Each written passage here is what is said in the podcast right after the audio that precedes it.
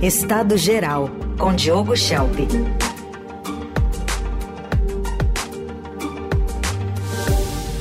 Fala, Diogo, tudo bem? Bom dia.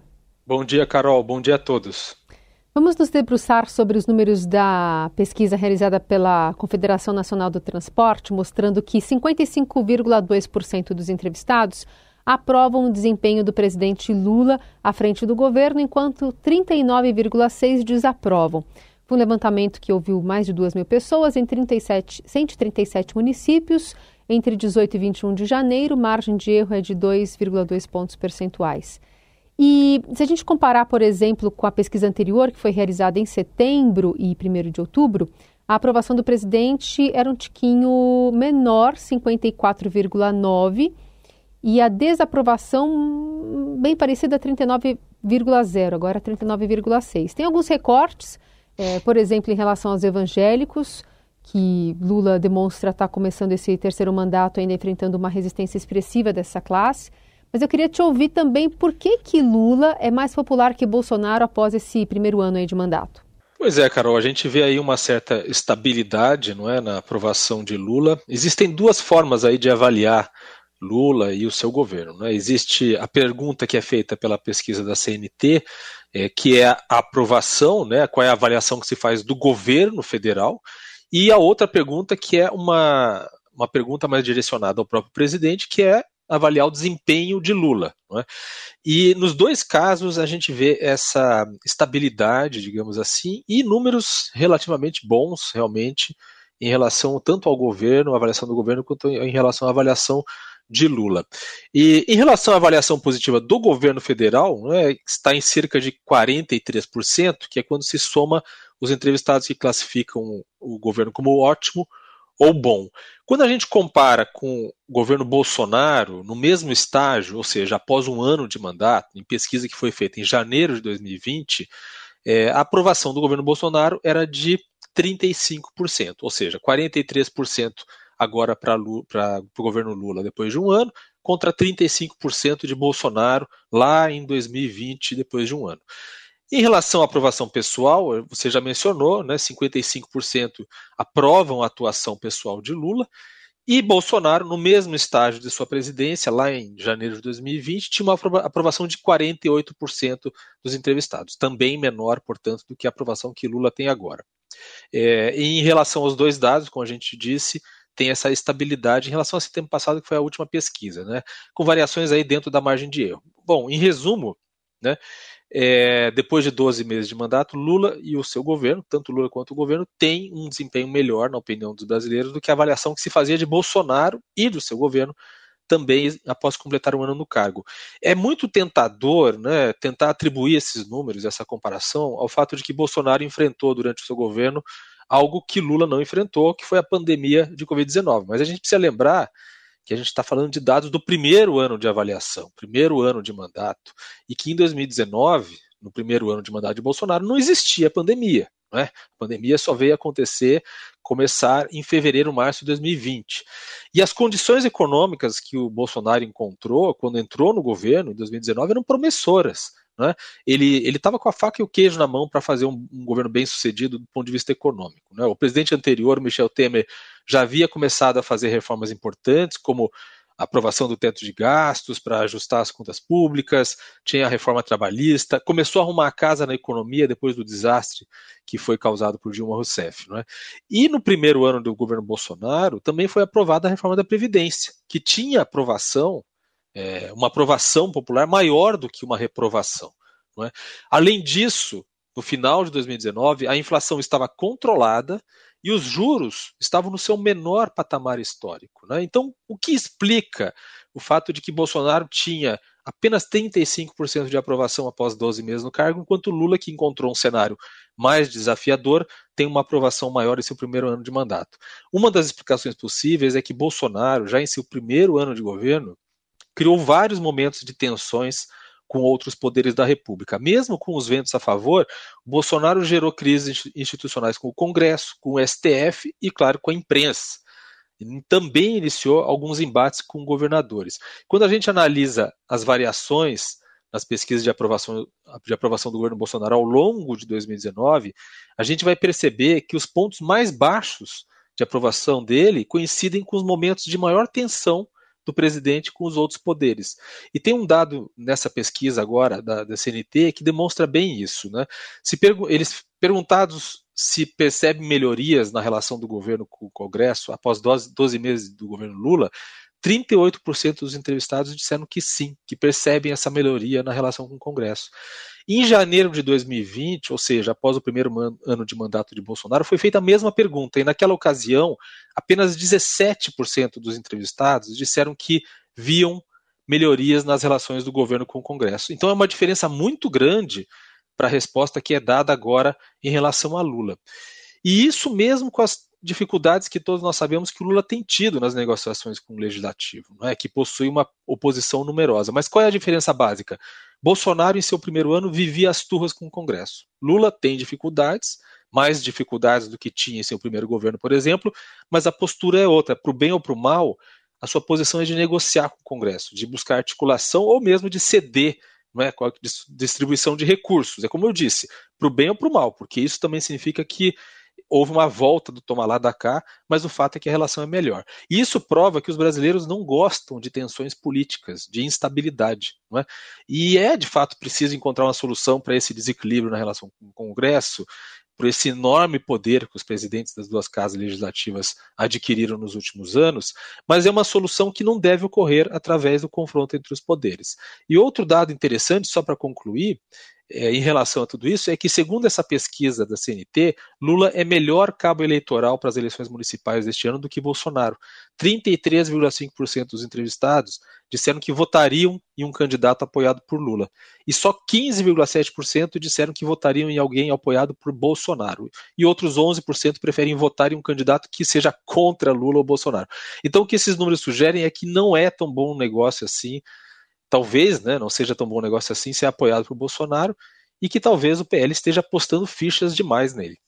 Outro assunto que a gente trata contigo é sobre essa manifestação do, de uma liderança importante do PT, já foi mais, José Genuíno, sobre uma fala é, bem é, desastrosa que fez durante uma live, né, promovendo um boicote ou sugerindo um boicote a empresas que tenham lideranças é, da comunidade judaica. Queria te ouvir sobre o que pode vir por aí, a partir até do que publica hoje na coluna do Estadão uma manifestação de, de embaixadores, né, tentando eh, de alguma forma chegar a Brasília essa reclamação.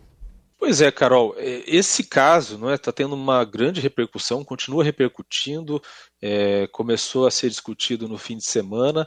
É, a gente teve ontem também é, uma denúncia feita pela Confederação Israelita do Brasil, a CONIB, contra José Genuíno, junto ao Ministério Público, por antissemitismo e, e discriminação.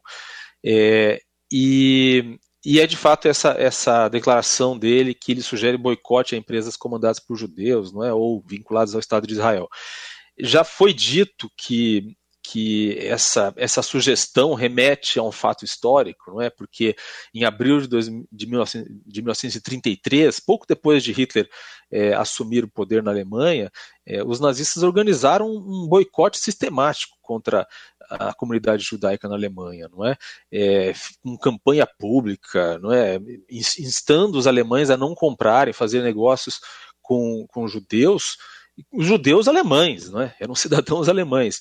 Então, é, é, foi um boicote infame e foi o precursor do genocídio. Mas o que eu acho interessante falar é, é sobre o, o fato de que os boicotes em geral são discriminatórios e acabam punindo as pessoas erradas. É? Uma coisa é fazer uma, uma crítica às políticas de determinado país, que isso pode ser legítimo. Mas os boicotes eles costumam esconder uma dupla moral, uma postura demagógica, porque é, quem defende um boicote, em geral, não usa o mesmo parâmetro para boicotar negócios que poderiam ter relação com outras políticas igualmente condenáveis. Então, é, os boicotes são seletivos, não é? Você direciona normalmente é, contra um grupo por um viés, né? um viés que, no caso dos judeus, é um viés antissemita.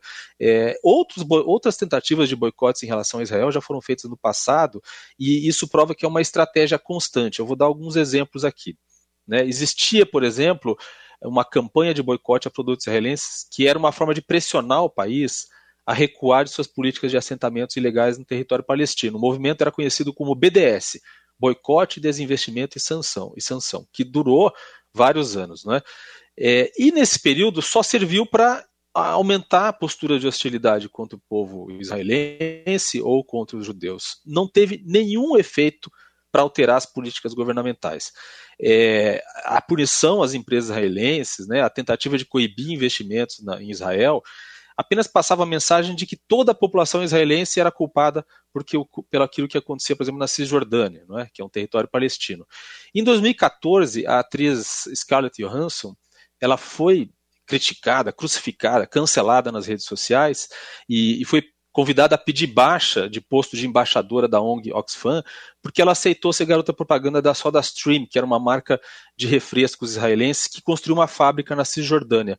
A, a atriz, a Johansen, não abandonou o contrato naquela ocasião com a empresa e ela disse que não estava claro para ela que o boicote era uma forma justa de lidar com a questão territorial da Palestina. E que qualquer um que já foi à Cisjordânia sabe que praticamente não há empregos na região. Então os jovens passam o dia inteiro jogando sinuca ou fumando narguilé, porque não tem nada para fazer. E, e, as políticas de Israel podem ter uma parcela de culpa nisso? Talvez, mas também é certo que os investimentos de fora, sejam de empresas israelenses, de outros países, é tudo que o território mais precisa. Então a fábrica da SodaStream empregava centenas de palestinos. Então qual, qual era o sentido de boicotá-la? Outro exemplo, em 2018, o site de hospedagens Airbnb decidiu que os moradores da Cisjordânia não poderiam mais colocar seus imóveis para alugar na plataforma com o argumento de que isso é, de que era um território em disputa, né? E era algo que afetava principalmente os colonos israelenses. Aí a empresa foi criticada porque ela fez uma punição seletiva contra os israelenses, já que ela continuava permitindo aluguel de imóveis em outras regiões de conflito territorial ao redor do mundo. Né? Então, é, os boicotes, no fim das contas, eles acabam servindo para chamar atenção para quem os organiza ou para quem adere a eles, mas eles nada contribuem para solucionar política ou problema nenhum. Os punidos acabam sendo, como sempre, pessoas comuns, trabalhadores, empresários, agricultores e assim por diante. No fundo, o fato de Israel ou empresas de propriedade de judeus serem alvo com tanta frequência de boicotes ou tentativas de boicote é um, esconde sim uma, uma motivação antissemita, porque do ponto de vista econômico e de moralidade não fazem sentido. Bom, continuando nessa série internacional, Venezuela prendeu 32 pessoas por um suposto complô para matar Nicolás Maduro. Dá para interpretar isso como 100% verdadeiro? O que, que, tem por trás também, ou que pode ter? É, o grande problema nesse tipo de acusação, Carol, é que o governo venezuelano tem um histórico não é, de fazer é, divulgação ou de é, acusação de assassinatos e complôs é, contra Maduro. Ah, alguns podem ter algum fundo de verdade, outros não, mas é, é, impossível saber, é impossível acreditar nisso, porque a credibilidade do sistema judicial venezuelano está comprometida porque é um sistema totalmente controlado por Nicolás Maduro. Não é? A gente fala aí tanto do ponto de vista da promotoria, né, do, do Ministério Público, como, como se queira dizer, ou da justiça em si, do sistema judicial, dos juízes. Então, as cortes são controladas. Então, é muito difícil, o sistema policial também. Né? E, nesse caso, a gente percebe que pode ter um, um fator político, sim, pelo fato de que um dos acusados né, apareceu em vídeo é, mencionando, vinculando um dos planos aí contra Maduro a Maria Corina Machado, que é líder da oposição é, da oposição venezuelana a Nicolás Maduro e que foi impedida, né, se tornou inelegível aí por uma outra decisão também absolutamente é, injusta de concorrer a cargos públicos por 15 anos. Né? Ela que seria uma das principais candidatas é, neste ano de 2024 para uma eleição que está sendo prometida na Venezuela e uma chance aí para para retirar Maduro do poder. Uma chance pequena, mas Maria Curina é um nome forte da oposição e se tornou inelegível num processo aí, numa decisão absolutamente injusta, é, da qual ela sequer foi notificada oficialmente. E nesse vídeo, o acusado, ele, apesar do som ter sido retirado, dá para ver nitidamente que ele fala no nome dela, ele cita o nome dela é, como aí parte desse suposto complô contra Nicolás Maduro. Então, por tudo isso, é, há bons motivos para acreditar que boa parte dessas acusações, aí fala-se em cinco planos de assassinato ou de deposição, é, não passam aí de mais uma tentativa de Nicolás Maduro de angariar apoio, de inventar alguma desculpa para daqui a algum tempo, talvez até cancelar essas eleições que estão sendo prometidas para esse ano. Muito bem, Diogo Schelp, conosco aqui no Jornal Dourado. Lembrando que a coluna fica disponível para você ouvir em podcast e também compartilhar por aí depois. Se você não pegou ao vivo, também dá para ouvir em qualquer plataforma de áudio. Diogo, obrigada por hoje. Obrigado.